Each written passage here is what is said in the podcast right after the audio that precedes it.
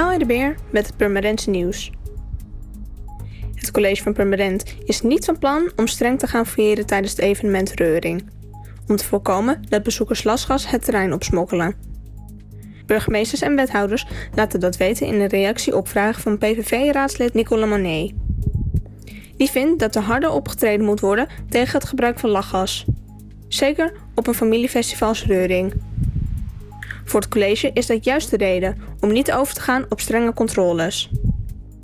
Juist bij een familie-evenement ligt het niet in lijn der verwachtingen dat er een aanleiding is voor verdergaande toegangscontrole van bezoekers, zegt het college.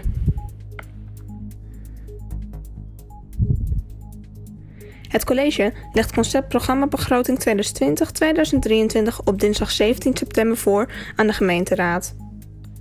Na de bekendmaking eerder dit jaar dat er een structureel tekort ontstond van ruim 5 miljoen, kan het college toch een sluitende meerjarenbegroting aanbieden.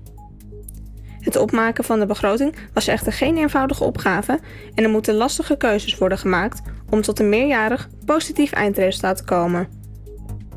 Volgens Harry Rotgans gaat het goed met de stad in zijn geheel. Dat blijft een focus. Voor meer nieuws, kijk of luister je natuurlijk naar RTV Permanent, volg je onze socials of ga je naar rtvpermanent.nl.